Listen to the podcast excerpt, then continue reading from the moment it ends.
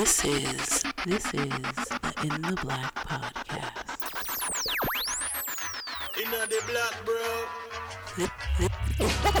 Hands down, one of the best podcasts I ever heard, though.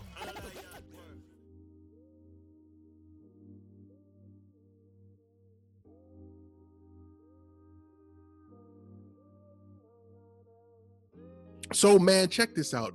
You know, in Virginia, it's one of those, I think, close to Charlottesville, that a family found over a million dollars sitting in the road. Hmm. And they called the police and they gave it to the police. When I read the article in the Washington Post, that thing hurt my heart. Because Lord knows I would have. You, you found a million dollars in the road Now, you know over a million dollars? Wait, wait, wait, check it and you gave it to the police? Check it out. hold on, hold on, hold on, hold on a minute. I gotta say, I got, I gotta be, I got, I gotta play devil's advocate because, granted, our knee-jerk reaction is black people It's like, you a crazy motherfucker. Yeah. But you have to remember, life is not a movie. You know what I'm saying? That amount of money, that um, now, five hundred dollars. Oh yeah, you know, keep that shit. A thousand, million, yeah, but a million, for that shit. yeah. somebody is looking for that shit, But you know what? They're gonna have to and that, and that shit has taxes on that shit. they're gonna have to find me, bro.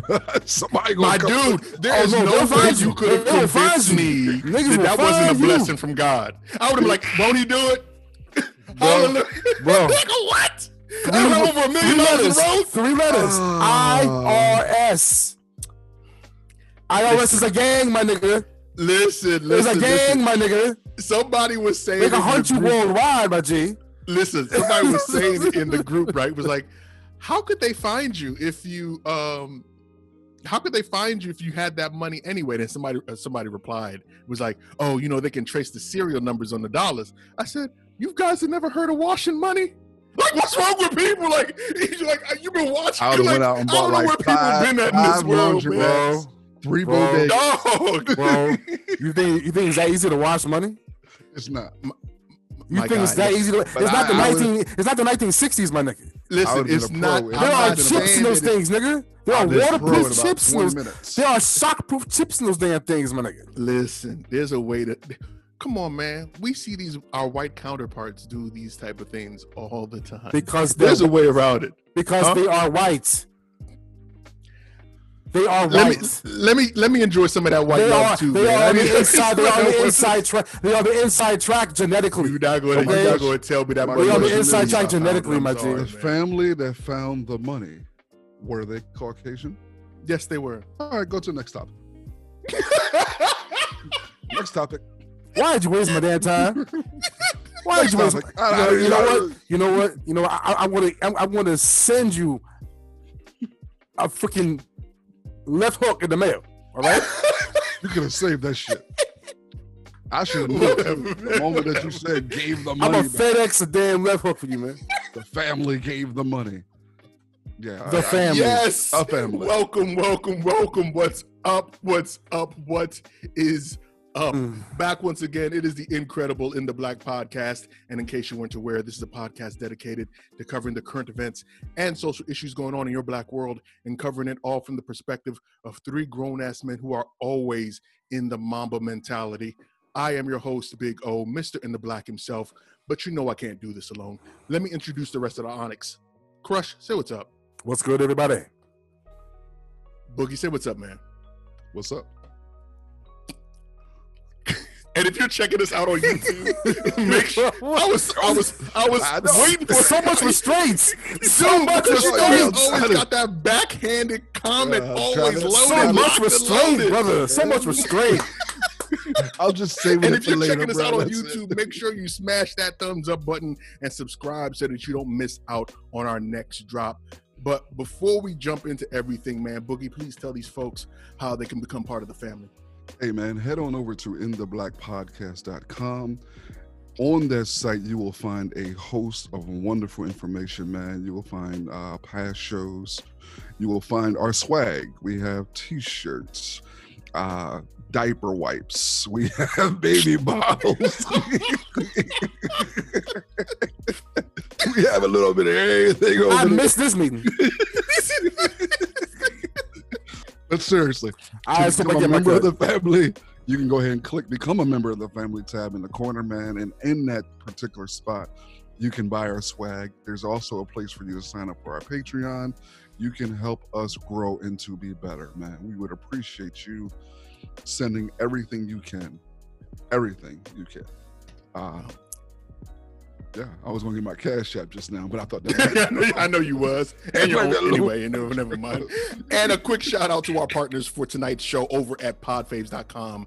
Do you love podcasts but find it hard to find your next bingeable show? Podfaves takes out the guesswork by easily identifying the best podcasts out there so you can spend less time searching and more time listening. That's podfaves.com, P O D F A V S.com. Now, this week's Black Box Letter comes from the homie Kirk on our Facebook page. He asked our thoughts surrounding the recent news that actress Lori Loughlin, aka Aunt Becky, and her husband Mossimo Gian- Giannulli, you know I don't know how to pronounce those Caucasian names, have agreed to plead guilty to charges in the college admission scandal.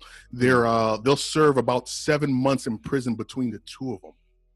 It's also important to note that they had originally pled not guilty and had been fighting it for about the past 16 months. So who wants to go ahead and uh, give their thoughts first, man? Go ahead, Al. white people doing what white people do. I mean, fuck you gonna say? Uh, shit. This is just the the thing. Just is, that simple. just that simple. The clears is at it again. Uh, Damn it.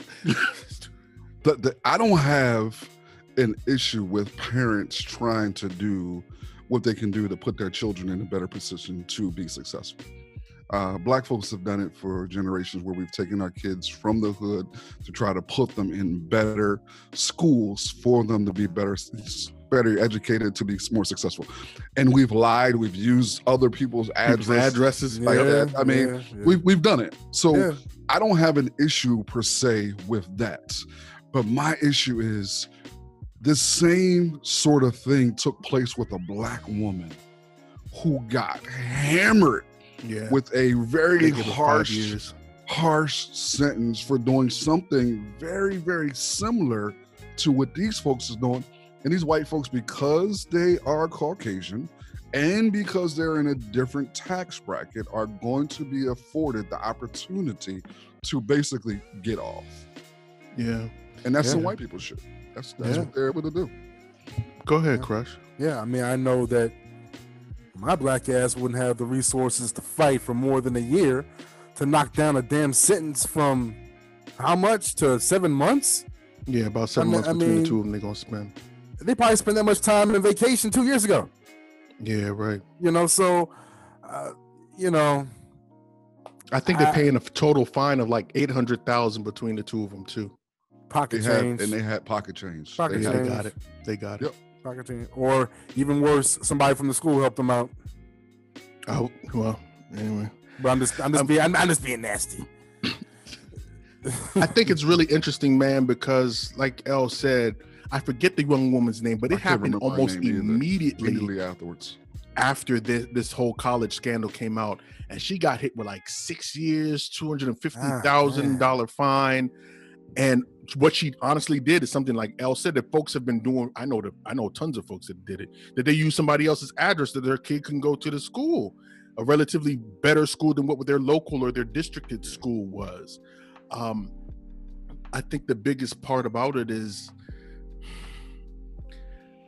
I know we always lament and we talk about the structural racism that that permeates edu- not just education but the financial system the, the, the just the mere thought that they can not only fight this thing but these are going to be the same people later on down the road that'll blame your kids uh, or call your kids an affirmative action uh, pull for the school to say that the only reason why they got into the school was because they were black, not because they were qualified for it. And they help to perpetuate this narrative even though on the back end this is the way the system works those powerful people these people with money these white people with money typically find their way into schools let's let's let's let's back up a little bit and make it very clear miss Loughlin's two daughters they gave the crew coach Yes. at Crew coach. usc Crew. i think it's yeah a lot of you black people out there who listening don't even know what crew is. don't even know what crew don't even know what crew is but gave the crew coach i think 700000 And we talk about like the that. coach, not the school. Gave There should be a distinction coach- made. The coach, the crew coach, not the two live crew coach, not the tough crew coach. the crew coach. That's rowing for your black folks. Rowing, Not the manager at J. Crew. not the manager of J Crew. The crew Yeah, so they can get a discount. Motherfuckers that do the rowing coach. right The rowing, Gave the, little boat ass coach coach. 700 plus thousand dollars to basically say that these two girls were getting a crew scholarship and that's the reason why they were being they have That's never rode in right their there, life bruh. That's a white never rowed in their life yeah, we, we, we Damn, can't pull, that, we can't, we can't pull white, shit white, like that off. White. We can't pull What's shit even like that off. is that I think like right after this the whole thing blew up, one of the daughters, I think the oldest one was like, "Nigga, I don't even want to go to school. Like if it left mm. up to me, I would cause she because apparently she has a these are the things that white people do too. She her mother helped her to start a makeup line, I think when she was fairly young. And she makes money off of that, and she's an influencer, like an Instagram influencer. So she, so she makes money already on her People, own. boy. Lord She travels the world, and she's one of those folks that you see her on IG, and she just takes pictures from Ibiza and these different places or whatever. So she was already making some money. She's like, she didn't even want to go to school. ain't making no money now. Well, I mean, No, the daughters are. Yeah, the daughters are still making that Oh, the, change. daughter, the daughters are still getting the bag, Yeah, and the parents. and the dad is too. Because I was going to say the dad is uh, too. The parents is not. You know, Yeah, it's not like they- stream they didn't cut out. off. No, but imagine that you're paying hundreds of thousands of dollars for your kid to get in school to play a sport that most of us don't even know what the hell it is, and also a sport that they don't even want to play. Yeah, never did before. Had no idea what it was. it. Talk about opportunism at its highest. At- You know what I'm saying? They needed they needed a convenient way to to to, to, to excuse a scholarship. So you pick crew. You pick crew because I mean at random. I, I know that was random. That was completely random. That was completely. I think random. because it was so obscure. Who's going to be checking for you to be? You know what well, I'm saying? Well, Becky likes the water, so she likes. or to- maybe crew is or maybe crew is the worst performing sport in the in the school. You maybe they just you know what sometimes these these other athletic programs that aren't as big as basketball and football or whatever the big draw is at the school that they need some they need some funding. So maybe that's part of what it was. It was like oh we know that you guys are suffering. You can't buy new boats for the year whatever the case is or maybe you want to buy your own boat mr coach. Uh, yeah, it some sounds like the coach bought his own boat. that's what i'm saying. Fifty thousand dollars to play that to, to row a fucking So boat. what do we what do we think about these some because we have a lot of brothers and sisters that have been caping for Aunt Becky since this whole thing broke. What do you guys Really? think about that? I think they like butter biscuits really, really well. uh, Yeah. We are never going to grow our listenership because you just you you are an equal opportunity asshole, dog. bro, go listen, ahead. man. I don't understand how black people defend this sort of thing. Again, we black folks understand trying to do what we can do for our children to put them in a position of success. We know about lying on particular forms to get the free lunch, to get the. we- know about that. We, we dig it. Gotta do what we gotta do. understand. But the difference is, man, the fact that when we get caught, our kids are getting ripped out of the school, we getting charged, we getting arrested. But when white folks get caught, they can open up their checkbook and write a check. They can recover. They can recover and bounce back and don't lose nothing. And let's How move on. Ape for that type of mentality. To me, your boy, that is a form, a sign of self-hatred. Oh, ho, ho, ho. Before Yes. Crush jumps in, you gotta you gotta expound on that. Why what self hatred? Self-hatred. Okay, exp- I you gotta because I've been, my my thought process. If you are caping for white folks, meaning in your caping, you're actually stepping on black folks' thought process and in our oppression, you are displaying self hatred. Mm, Yeah, any Interesting. Any dismissal of any layer of our reality And uplifting of other people. is is is definitely a sign of self hatred. If you Particularly- if you can will, if you can have willful ignorance, Willfully. Willful choose- ignorance about people about people about people who look just like you, people you could be related to going through the same shit, then yeah, you really do hate yourself. You do. And the key component, man, is I don't feel sorry for you. uplifting the other people. It's one thing to disagree with the black perspective and say nobody should be doing it. I dig that. It's all wrong. But the, the self hatred to me is when you uplift the white folks and begin cheerleading for the bullshit that they do. That's self hatred, homie. Mm. Well, I can't hate on that. Send one. all of your email addresses. Yeah, yeah. Don't- Don't worry, I'll make sure to put it when I when I when I put this thing together and it goes on the website. I mean, forward it I, to your I mean. I, I mean, yeah, I mean, yeah, send, send all the emails, please. Send- I mean, send it, I know, right? you know, I'm I- sure. I'll- Thank you, I'll- Kirk. I'll, I'll post that shit. Thank you, Kirk. We appreciate it, man. And to show our appreciation, we're going to send you an In the Black podcast T-shirt. And if you want you want to get your emails and your comments shared oh, on Oh, the show Kurt as well, Kurt. yeah, that's Kirk. that's Kurt. Kurt. That's prison the homie Kurt, Kurt. Yeah. Kurt. Just because when you when you said but, when you said my man. when you said buttered biscuits, that's the first time like this. Nah, nah, nah, That's Kirk- his favorite. That's his favorite. he Man, let might eat- doing the joke. he If might you want to get your emails and comments shared on the show, and if you want to get a T-shirt as well, you can message us on our. Facebook page, or you can send an email to in the black podcast at gmail.com. Uh, this nigga. Yes, it was Kurt. Kurt. Go, go ahead, uh, L man. Everybody in the group, you say Kurt. I'm like, oh yeah, we know who Kurt is. yeah. Blackly black Kurt. He all oh shit, yeah, yeah. man, I come ain't talking- on. Hey, listen, I'm not even talking about complexion. I'm talking about Yeah, that nigga's blackity black. Yeah, Blackity. You think I'm black? He make me look like Dr. King. You heard what I'm saying? Oh shit. oh lord, Go ahead, L. T- do your thing, man. Ah, boy. Hey, man, fascinating, fascinating story. I came across this article, man. It was making its way across social media, but it didn't get the kind of play that I thought it should because I think if people investigate it, they're really going to see something that is pretty big behind it. Uh, ABC News had shared this story, and the title of the story is Racism Declared a Public Health Crisis in Ohio's, Ohio's Most Populated County. Now, the county they're talking about is Franklin County. Franklin County, Ohio has almost 1.3 million people within this county. Okay. 63% of the people within Franklin County are Caucasian, 23% of the people in this county are Black.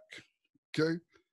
But this county decided to pass a resolution stating that racism is a public health crisis. Okay. Now, when I when I read it, I was like, "Hold on, are they talking about COVID nineteen and the effects of you know that's Right, having on our community?" But nah, man, they are talking specifically about racism being a public health crisis Systemic And I sh- racism. yeah. systemic racism. And I shared the stats specifically about the racial makeup within this particular county because when I read that, I thought, man, this is going to probably be an overwhelmingly black county who would push for something like this. But to see that it is overwhelmingly slanted towards Caucasians and they're actually they were actually able to pass this. Now, of course, the other side of Elgin. Oh, real, real, real quick question for you. They were, Oh. from what I read, I did not see Mhm. that it passed. I saw that I thought It that did they had presented it, Nope. so Commissioners it passed. commissioners in Franklin County passed a resolution Tuesday that makes the declaration as well as vows to support community efforts on racism and ensure that the board commissioners will work under anti-racism principles. What is the makeup of their assembly then? I'm Hmm. going to assume this is going to be majority white, given the the makeup of the county. But that's that's like that's flabbergasting. Like, It, it- is, but here it, it gets Hmm. even better, man. Uh, Okay. and we can talk about some of the other components that make up the actual resolution because I think that's worthy of discussing it. okay, what Ohio did in Franklin County, they're not the first to do this. This racism, a public health crisis, is a movement This is taking place in a number of cities and states across the country. Pittsburgh has done it. Milwaukee has done it. There Hmm. has been a number of places who have done this. Now, of course, you have to begin to ask a number of questions. What is the resolution? What's in the resolution? What are they trying to achieve? All those different types of things. But before we go down that path, I'm kind of curious. What are your initial thoughts when you hear this, man? Just on the surface of it, it doesn't seem tenable.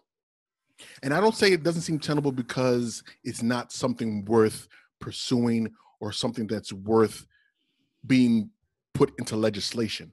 I don't think it's tenable because the overwhelm it doesn't feel tenable, I should say, because the overwhelming majority of the county is white. And I'm going to once again assume that the overwhelming majority of the assembly is also white. So you have these underlying agendas that I think if they don't emerge now, they're eventually going to bubble to the surface and cause some sort of complication. You can only not too long ago, we had Miss Conley on our show, the author of Good White Racist.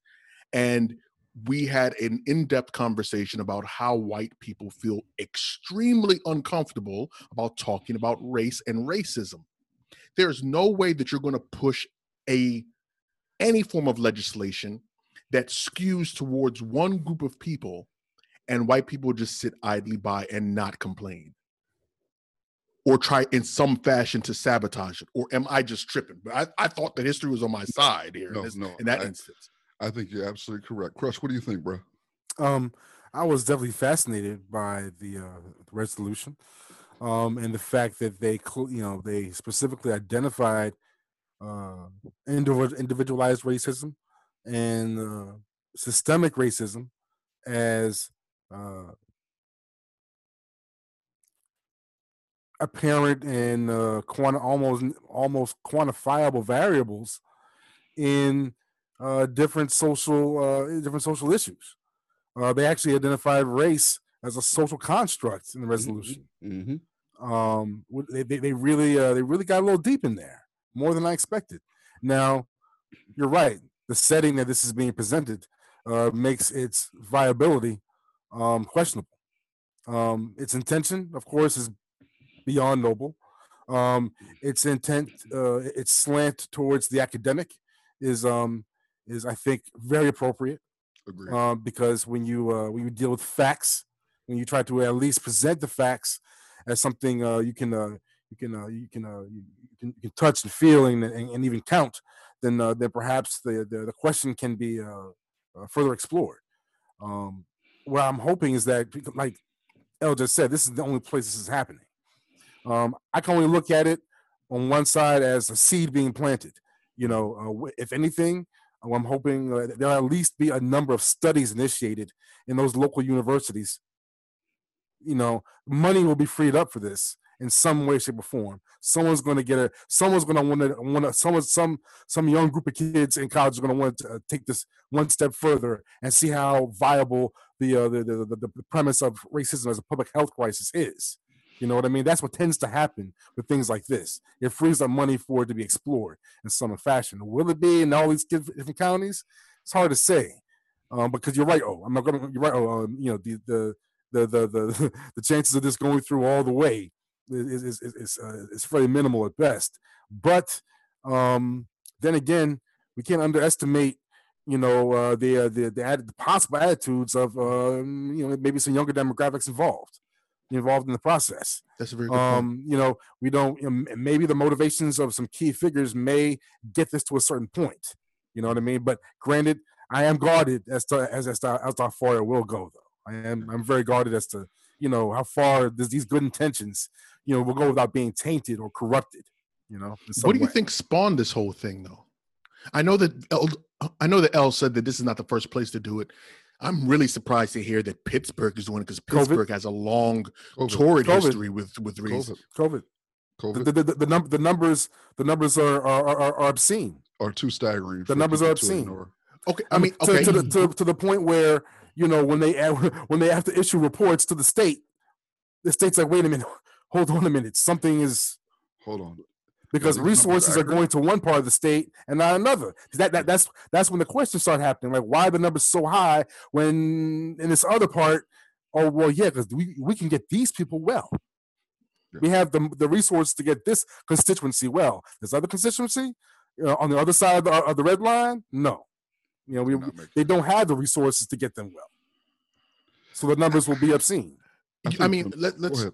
The reason why the reason why I ask what do you think spawned it is because COVID has ultimately affected every corner, every facet of our life in all parts of the country, right? Definitely. But you're not seeing this happen in other majority black areas. Why hasn't this happened in Chicago yet? Where you got 35, 40% of the population you know, caught I being I ha- affected of 70% of the deaths. I have been asking questions about other large cities in the U.S. and I I can't s- I don't, I don't see reports about them. I don't know what's going on. I, I would think that there would be major reports on every major U.S. city by now, outside of Atlanta and who else? I don't. I don't think. Well, it, I know it's Atlanta that's uh, Atlanta, Atlanta's a hot th- spot. Yeah. Yeah i don't i don't know how much they want to put the information out there about us dying uh Before I you think- continue, I know I apologize. I think it's fair to point out that even though we're now getting race based facts surrounding the deaths and the infection rate of African American people, not all hospitals or uh, essential services um, areas or facilities, excuse me, Mhm. are reporting anything about race regarding their infected or the deaths. So it's something that it could be higher than what we actually know at this point because not everybody's doing it. Just as a, a, It's, a point so of it's fact. under so it's underreported. it could, it's a very strong possibility. that's, just that's as a part fact. of why this is not being reported it's a small piece i believe because there's not enough certainty out there. But i think still even with not enough certainty out there there's enough certainty out there about the number of us who are dying from this. And i think the way that this is affecting us not only are we dying from it but we're most of the essential workers we know that we're in these you know poverty stricken environments the effects on the living black folks in the midst of the covid-19 is also having Mm-hmm. profound effects on us and i don't think they really want us to be awaken and realize how bad we are really being affected by it because i do mm-hmm. generally think that they're afraid of us rising up and sparking some sort of resistance. Really?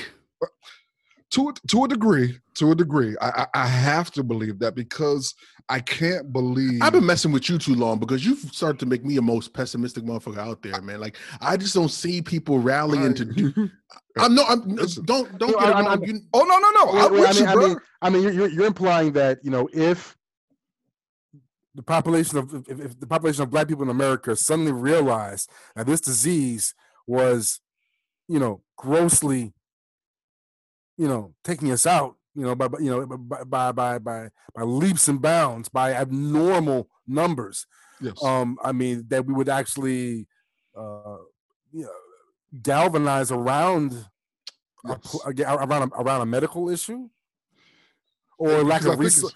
I I think mean- it's, and I think I don't think you're minimizing it intentionally that it's a medical issue because I think it's larger than a Well, yeah, I mean a pandemic. and I, yeah, yeah, I don't think that's what you're intended to do. right, right, but right. I think right, there's a potential there for us to galvanize around us, particularly in an election year. We have an Mm. opportunity to make some changes. And you know me, I, I'm not big believer in the political process. I'm not even really a big believer in this racism is a public health crisis initiative that they're putting forth wow. Okay. and I'm going to address that in a minute. But I think this is an opportunity for Black folks. I don't think we talk about this enough. I don't think we talk about how COVID is affecting us enough because I don't think that we have the type of media that is putting out the information. The people that we do have in the media. Oh, okay. Okay. Let me ask you this question then. I mean, you're saying you don't think that we talk about it enough. You're talking about in sheer volume or in sheer detail? I think more detail. I think we need to hear more stories, more personal stories Interesting. way that we're it's affecting us on an individual level because I think Mm. people do have a, a general understanding that black folks are higher statistically, But then we got to be able to give the personal details and dig into the reasons and the ways. I think it's going to happen. us. I think it's going to happen. I, think it's taking place It's around the corner. that we haven't realized. I think this COVID 19 is going to look back and this is going to be a platform for revolutionary change amongst black people. I have to believe that this is the opportunity. Trump wasn't it. This gotta be it. Like we, th- this is an amazing opportunity for us to galvanize and make change in a positive way. Uh, but my issue with this racism and public health crisis thing, when I read the actual initiative, because if you go to the website, they share Yeah. the actual initiative. It's Mhm. listed there. It's listed in all the things. It was kind of ambiguous with the actual. Yeah, it was kind of broad, but So that's, that's, that's fine. that, that was my only major. That, that's fine. concern. Sometimes you have to start. You have to start somewhere and- and and narrow that's why I wasn't trying to go hard on it from the beginning, like, oh, this is some Right. bullshit. But it's like, yo, that's something to pay attention to because it's not very clear on what the objective is. But I liked what Crush said earlier that this is an opportunity for somebody to come on board to get some funding to further push this because there's going to be some grant money pushed out associated there with this, right? associated with this that some black organization can get a hold of to attack one of these policies that address it in this initiative. And I think that's along the lines, oh, that we got to begin to think, man, when these opportunities pop up, this is the ways that we can actually begin to make change in the system is taking the funding that they're giving us to create organizations and create things and policies in our community. And but you know, also you know, it can also uh, it can also prove it can also make these black billionaires put their money where their mouth is, because this opportunity also allows these same black organizations to put out an RFP to your philanthropic organization that wants to help young black boys. LeBron, all these guys, like get the real money. Like if you want to get the like the the, the, federal money is one thing. But that grant but- but- game. But but but but with- but with Jen, but I mean, I hate to go down the typical line of billionaires because there's a host of other black billionaires and millionaires that could step up and provide the funding sure. to, to solve this. But this could be a this could be a watershed moment for black money, also Yeah. a chance to really invest in in the future of, of, of, of our of our people in this country. And I guess the question have you heard a lot of personal stories from Black essential workers working in environments where COVID is affecting them? Not as many, haven't a not a lot. I've There, there are organi- there are organizations that are tracking these things, and Mm-hmm. there, especially there are advocacy groups. Um, and I use Chicago as a primary example because that's been one of the ma- major or heavily pop- black populated cities that's taken the biggest toll. And they talk about how these essential workers will go to these uh, to the ERs, to the urgent cares, n- not have all of the symptoms, go in there.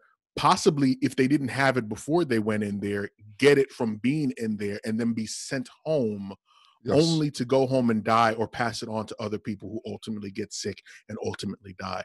And to think that that's happening across the country yes. across the world. in at- major pockets all If you over the show up place, at over my and job over and and you have again. any sort of symptom, regardless if it's allergy related or possibly COVID, they are sending you home immediately.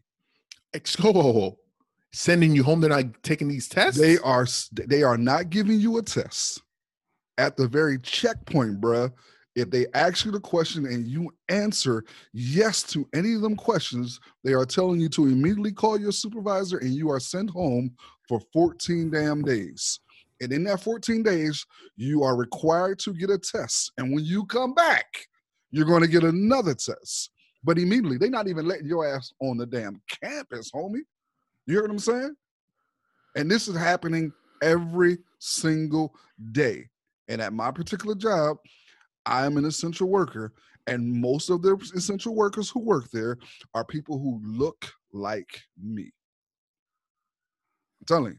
And that's why I say I didn't see, I don't see enough people on social media who are essential social uh, essential workers having open conversations about the shit that's going on in their job. I think there's a level of fear maybe with that that they don't want to get caught and you know end up losing their job because then I'm losing my damn job in a pandemic. I get you. That You makes know what I mean? sense. But I don't think it's enough people having the discussions about the treatment that they're seeing these companies do to these damn essential workers because they're doing some shady ass shit. You don't have enough supplies. Yeah. You're not getting the proper communication from management. You are literally walking into a place that is surrounded by death for an eight hour shift. That is the most frightening shit. Just just eight, Just eight. just eight hours. Oh, yeah, because oh no, they ain't giving you overtime, bro. Man, I mean, look, they look, cutting I- I- coin as much. I mean, yo, I'm I got telling you, Right, man, right, I, right, got, right. I, I got I got relatives pushing twelve and fourteen. Man. You know what's fun? I don't think one of the stories or one of the aspects of this that I don't know, at least I haven't heard or hadn't heard, I should say, Mhm. that people talk about is how quickly this thing can creep up on you. I am unfortunate enough that I had, I call him a brother because I'm pretty close to the guy. Met him about five or six years ago. Uh, used to work at the post office, the main post office, like the big joint in DC, right? Oh, okay. and he ended up leaving there leaving about a year and a half ago and going to follow his dream and go to culinary arts school That's what's up. um a few weeks back hit almost a month now his sister got sick and got covid but they didn't know it was that because they couldn't get a test and she was in the hospital and i think like 3 days after she was in the hospital she ended up dying from covid he had just buried his sister and then 4 days later he was dead. And i don't think people are talking about the the quickness or the rapidity that happens when you catch this thing that all of a sudden especially if you're an essential worker that you have to go into work. You may not have the symptoms but you may have those underlying conditions that cause it to be more detrimental. And before you know it it's a wrap. So you don't even really have time to quarantine. You No. don't have time to notify people. But then what about your family, bro? Dude i'm trying to tell you my boy john he buried his sister. He died five about five days afterwards. And then the day that i got the news that he had passed away his mom also passed away from covid that morning. And his brother his youngest Damn. brother was in the hospital at the time battling battling it. He's since gotten better but he's not 100% The place that and I that's a family that's been wiped out.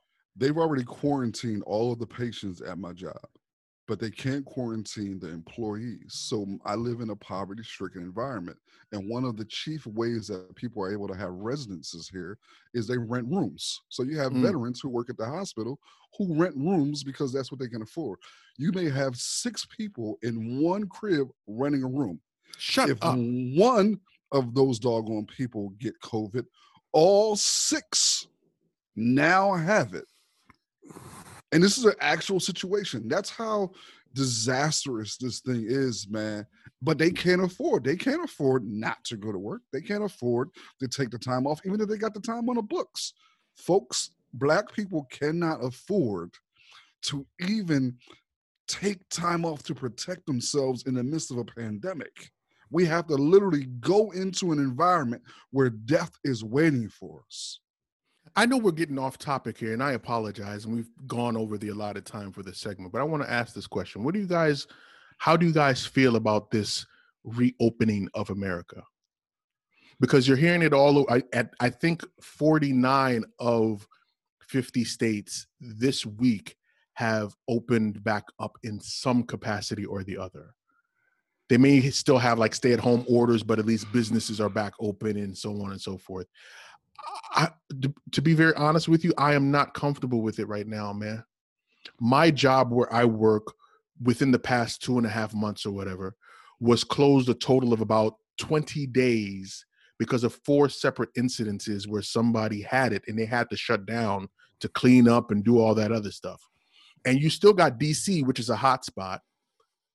People, the numbers are still going, still going up. They haven't plateaued. I don't think they've plateaued yet No, they haven't. people are still dying the infection rate is still going up but yet they're trying to get businesses back open not just businesses like you can just go into a store real quick a small mom and pop and run out they're talking about people sitting down in restaurants and eating together a lot of Pennsylvania has already opened up, particularly Western Pennsylvania, which again, introducing race into the context, is predominantly white. So and you have it's an- more sparse, right? It's not. It's, it's, not. it's not no no because you still have Erie, you still have Pittsburgh, you have little Okay, cities okay. out there. It's not not as sparse as people tend to think of it, but that's Okay. already opened up. It's moving towards us. Now I'm in the Philly area. They ain't open Philly up no time soon for a number of reasons. It's just not wise. But I'm in a position economically where if they were to stay closed, it's not going to hurt my pocket. I'm not Hmm. going to lose out financially because I still have the ability to go to work to make income. But for people who are like me, black folks who haven't been to work in a while, who need that income to make sure that they can take care of their family, I I, I, I don't know I don't know where I stand with you know opening things back up because on one side, shit, they're gonna die and or catch COVID and getting really ill.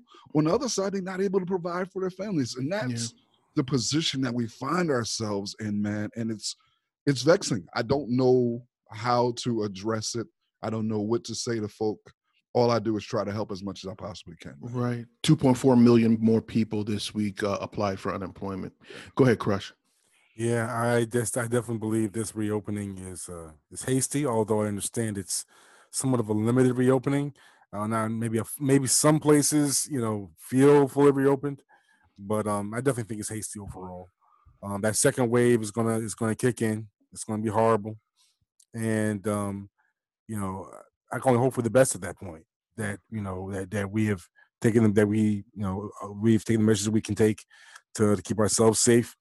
Um, but I understand why they did it. The the, the economic pressure um, was outweighing the public health needs. But that's part, but that's part And of the which- dilemma, though, which, man. Which is which is is. which is which is which is which is you know com- which is morally bankrupt, of course, um, for real. But but capitalism is one hungry bitch. You know what I'm saying? But that's what I'm saying. That's I think that's part of the dilemma that we're not really facing at this point because we look at it. These are decades and decades and decades of politicians dipping in or cutting, slashing, manipulating the social safety net that we've been building for how long? Mm. Because you're looking at other countries where they're paying their folks 75 and 80 percent of their salary so that they can stay home and make sure that they're not affected by this.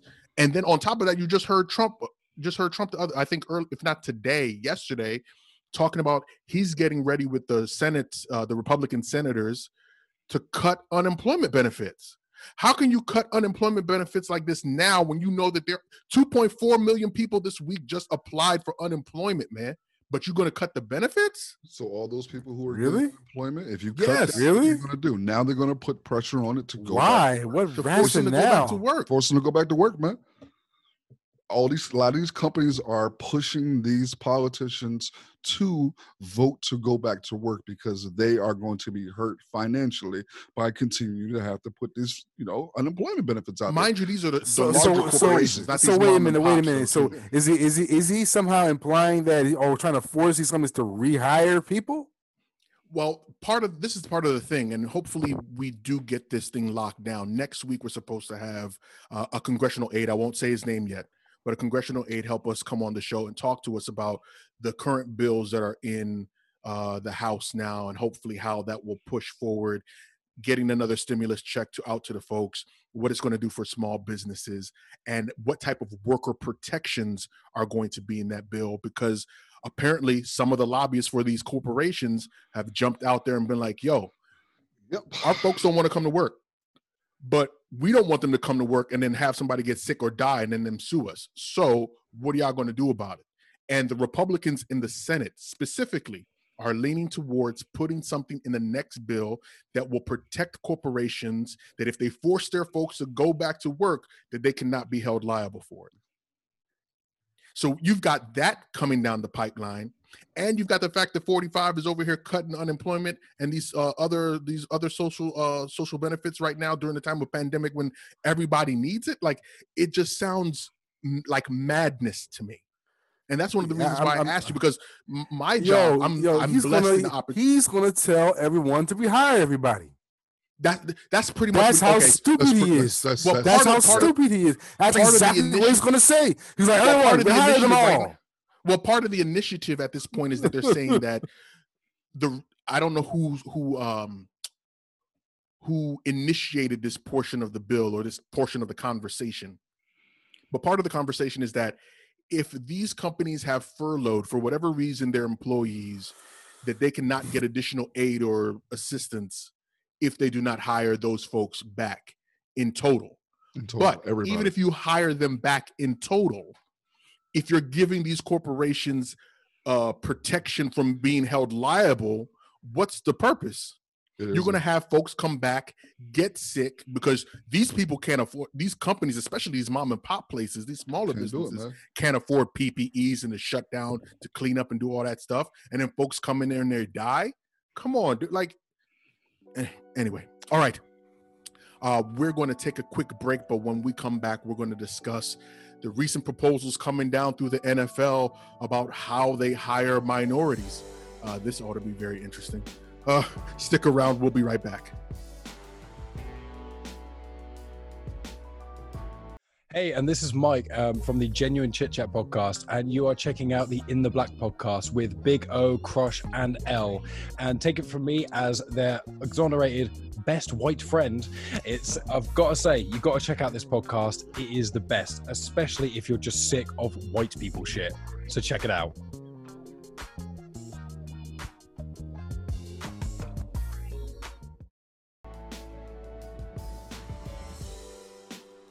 All right, and welcome back. Thanks for sticking around. In the previous segment, we talked about how racism is a public health crisis. Ooh. I think that was probably the biggest portion of, of the last of the last block. That really, Yeah. very some really emotional shit. But in any event, what we're going to get into now, we're going to talk about the NFL's recent. I won't say the NFL's recent proposal, but proposals being floated around in the NFL now that will provide incentives to teams to hire minority general managers and coaches. Now, based on what's being understood in conversation, it is not something being proposed specifically by the NFL, but was something brought up by owners, several owners in the uh, in the NFL, who brought it to the attention of other owners in the NFL to try and address the minority gap in the hiring process because everyone that you may talk to even the more far right of those or conservative of those people will tell you that the Rooney rule right now, which is the rule that helps to make sure that every NFL team at least um, at least interviews one minority candidate, has not been successful. This initiative being proposed by some of these owners and it has not been picked up by the NFL at all. I want to make sure I reiterate that. Would say that if a team were to hire a minority coach, Head coach, able to move. I'm sorry. a minority head coach. Oh, I apologize. You're right. Very a crucial. minority head coach Mhm. that that team could move up six spots from the in the third round of the NFL draft. If they were to also if they were to hire a minority general manager, they would be able to move up 10 spots in the NFL draft from the third round. If they were to hire both, they could potentially move up 16 spots in the NFL draft, basically putting them into a high bracket of the second round. I want all of that. I want that to sink in. So, with that being said, L, what are your thoughts? Because we've you've been bubbling about this for a minute. I want to hear. I want you to. I want to get you on the record now. This is some bullshit, family. Uh, the Rooney Rule is a rule that was put in place to try to solve a huge problem within the NFL, and that is the good old boy network, the the the white owners, those white GMs, those other white coaches practicing nepotism and hiring people that they know to come in and run organizations, and in the process, overlooking most times more qualified candidates who were candidates most times who were black. So the Rooney Rule was put into place to try to solve that particular issue. But this thing right here, this is some unbelievable. I, I, struggle with even finding the words to describe how treacherous I find. Damn, that's what you said. That's that's some strong words, my guy. It's treacherous. treacherous. but it's it's a sign. It's a sign of That such. nigga said it's some desperation. shenanigans afoot, You know what I'm motherfucker. saying? Bruh, Some mystery it's about. It's desper- desperation on behalf of the NFL. Yeah, that is some desperate It's shit. so desperate to the point where they're telling you, That's "Hey, listen, Steelers, if you hire a black head coach, this is what I'm going to give you. I'm going to allow you to move up a number of spots to improve your team." What? This is the type of trade off that we have to do. I would have much rather that Roger Goodell would have kept on with the same line of thinking that he kept with after the Super Bowl. After the Super Bowl, Roger Goodell acknowledged publicly we have an issue with hiring minority coaches. I don't know how to fix it, but it needs to be addressed. Okay, before you continue, I want to make sure that we play some thoughts from notable black folks. First up is going to be Louis Riddick. He was a general manager. He's a black uh, former general manager for the Redskins and for the Philadelphia Eagles. Um, he is an African American, um, and of course, uh, Screaming Stephen or Stephen A. Smith to hear his thoughts as well. Let's take a quick listen. Well, the diversity committee is going to have to get together with ownership, and they're going to have to create these maybe these kind of job fairs or these forums where people can really just sit down and talk in a non-formal setting and get to know one another on a one-on-one basis. How comfortable I am with am I with you as a person? How comfortable am I with communicating with you about things that really that go far beyond what football really entails? Because otherwise Bucci, I have no other explanation as to why this isn't happening more. And I, I, I refuse to believe it's simply because I'm a minority and you are not. Because look, if, if that's the case, then there's really nothing you can do. I'm gonna I'm gonna right now, you know, continue to believe that it's a comfort level that needs to be reached because that that really is the next frontier I think that we're gonna that we're gonna have to really explore here. Because after that, I really don't know where you go with this. I really don't. I love it. I don't love the particulars. I don't love the specifics. It's a gimmick. It's a gadget. I mean, it's no plan, no real thought to it whatsoever. We get that. So that's not why I'm saying I love it because this wouldn't work. You don't want to be a black man hired under these conditions because you would be the epitome of what they call an affirmative action hire. Uh, but the reality is, is that if you think about why I love it so much, I love that it provokes the conversation because now the conversation has been provoked. The conversation has been stirred. And that is what I think is the most important thing to peel from this. We're finally able to have this discussion. Okay, given what these two gentlemen have said, what did you crush? What did you think about Riddick's position that he believes that it's not really about, or that he hopes it's not really about race that's stopping folks from being able to be hired? You know that that that, that you know wishful thinking at best. Let Crush talk, man. Stop laughing, nigga. Goddamn. wishful thinking at best. You know because it, it, it go. I mean, the, you it, makes makes me question the whole, the, the whole purpose of the Rooney Rule in, in, in the first place. I mean, you know, you, you you why do you want to even diminish uh the, the purpose? You know, because you're uncomfortable with acknowledging the larger reality. That that was your discomfort. That was your whole your discomfort on display. You may have Mm. he he may have tried to come off as ambivalent, but he but he came off as, he came off as rather uncomfortable with the idea of the idea of the idea and this could be about race. No, that, that- that's absurd. When it, it and that's exactly what it's about. You know what I'm saying? Hmm. That's that's too dismissive for me. What do you the think hell that is Stephen, do you Riddick think, think Stephen A has a point bro? though? Do you think Stephen A has a point that hey, that this opens the door for conversation and that's why he likes it? Because I mean, it's bringing it to the that- forefront. that's What that's all. that- that's all. had? What do we need to say? What Mm. we, we need to say that white people are still in position of power and refuse to hire black people? How many more times do we have to say that? shit? I mean, how many more times do you have to have that conversation? fam? yeah, yeah, we don't, we don't need to be a broken record. What? Come on, Stephen A. That was some bullshit, family. You know That who I'm kind of surprised by? Even Marvin Lewis Riddick. actually came out and said something against this. And Marvin Lewis wasn't one really to make too much noise or to ruffle feathers when he was a head He coach in called it- Cincinnati. He But since he's been Jim released from Cincinnati, I think what two or three? What'd you say? He called it. He said this is Jim Crow like rules they're trying. Yes, he did. place. Yes, he did. And this is Which is Lewis, strong words coming from Marvin because, like I said, that wasn't really his. That wasn't his mo. He didn't ruffle feathers. He was pretty quiet about a lot of those things. I was surprised to hear it from him, but I think what this boils down to, once again, I, we got to reiterate because we want to be in a platform of facts. We're not going to go out there. We'll we'll give you our opinion, but we want to be a platform of facts. So Facts. the NFL has not picked this up yet. They have it's not. just something that was being floated around amongst some of the owners to try and resolve this issue. And I Mm. put that in quotations. But they did, hold on, to be clear, this was presented as a resolution at a virtual meeting that was attended by owners. Does that represent the the the shield per se, or is that just the ownership?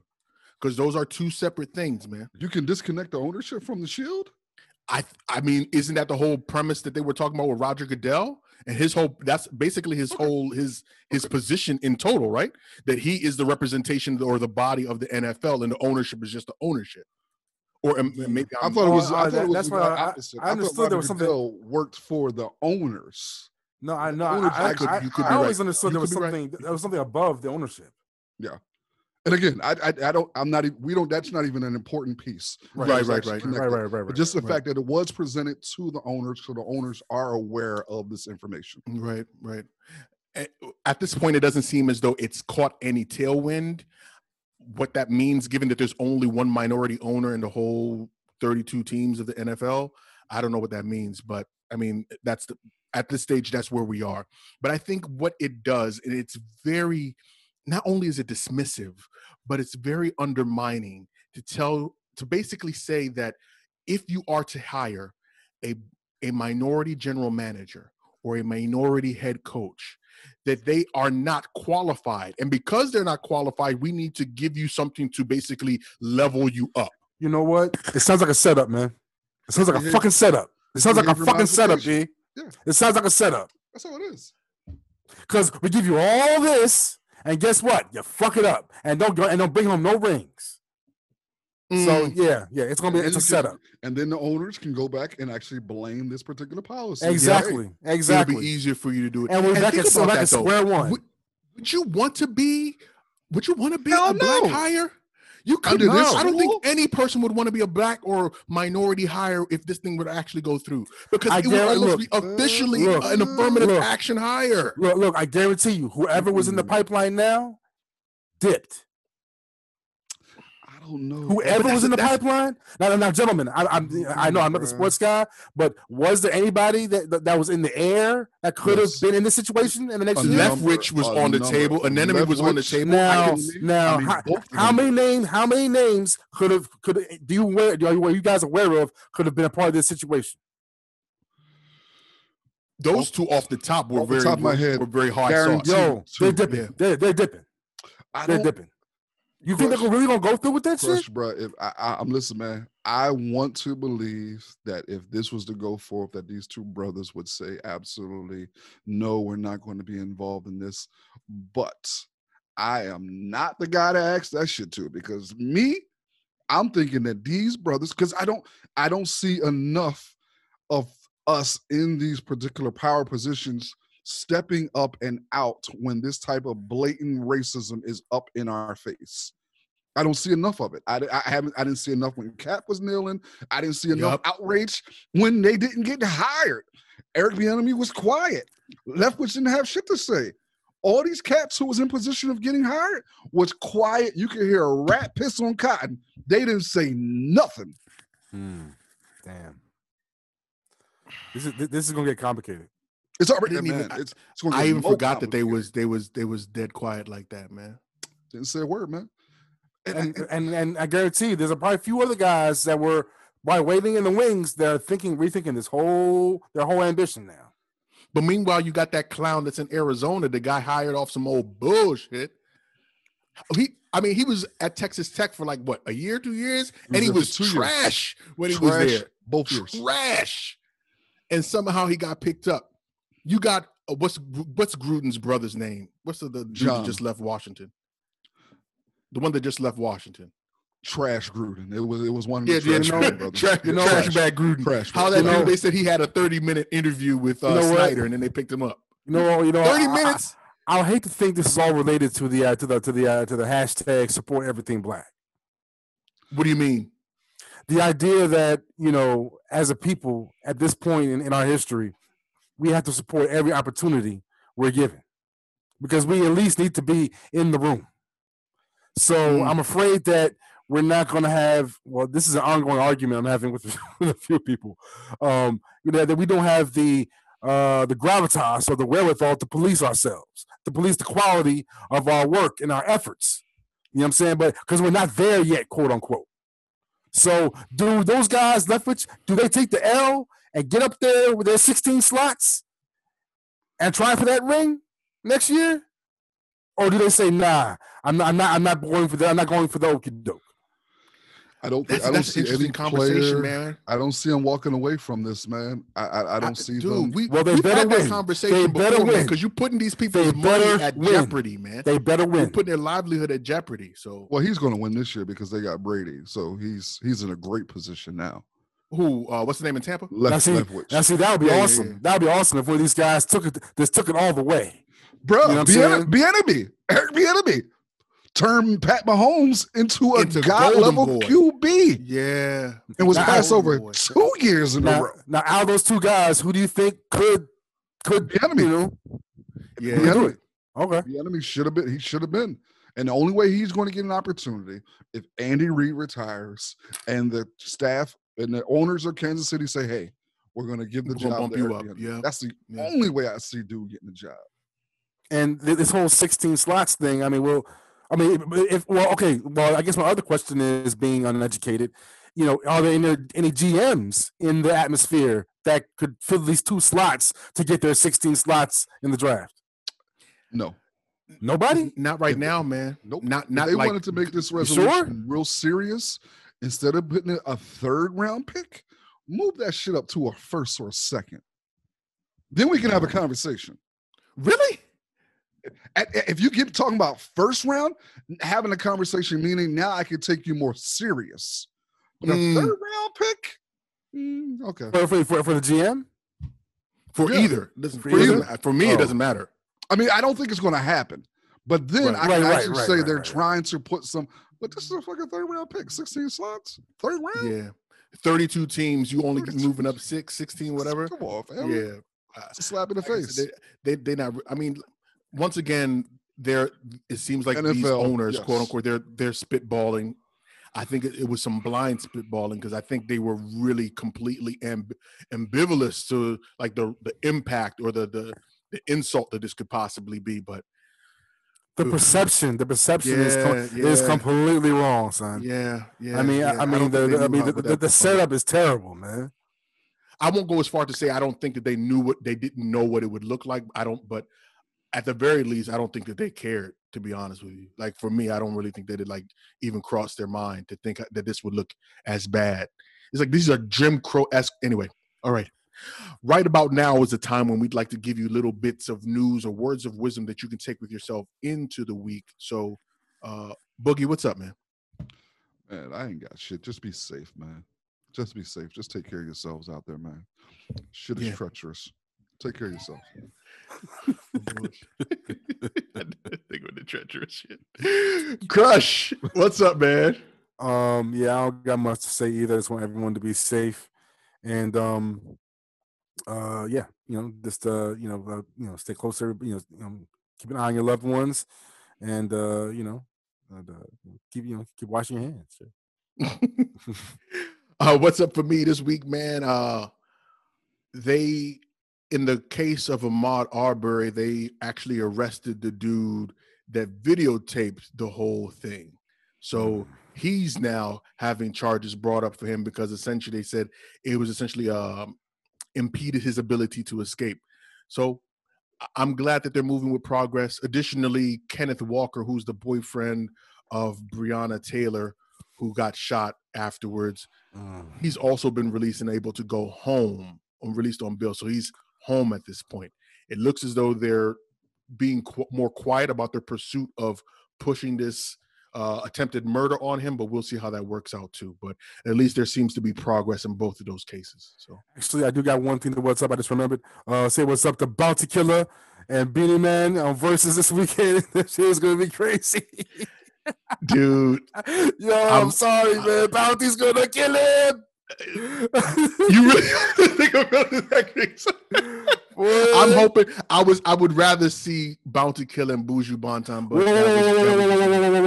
whoa. and Buju yo, just dropped yo, something. yo, yo, yo, yo, When, when cats brought up Buju, they were like, "Bro, I don't know if there's anyone to go up against Buju." That- It'd be like, it'd be like Buju versus Three Dots. Because it's not Mavado. Yeah, well, anyway, that's a whole nother conversation. L, where can folks find you if they'd like to find you, man? Hey man, uh, Instagram and Twitter at Elgin Bailey. Yes, indeed. Crush, where can people find you if they'd like to find you, man? Find me on Instagram at SP Methods, where you can check out my album Entropy on Audiomack and Apple Music, as well as Orange Crush with a K. No doubt. And I am Big O, Mr. In the Black himself. You can find me on Twitter and on Instagram at MR underscore in the black. And I want to thank you guys once again for joining us for another incredible episode of the In the Black podcast. You could have been anywhere else or anywhere in your house, but you chose to kick it with The us, and we appreciate attic, it. The bathroom. I know, right? Help us continue these conversations Yes. by joining us on our Facebook page, Twitter, Instagram at In the Black PDCST. And as always, informed, intelligent, in, the, black. Black. Peace. Peace.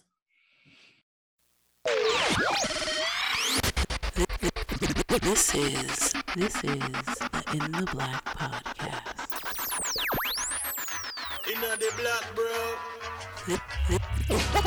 Hands down, one of the best podcasts I ever heard, though. I love y'all. Word. What up?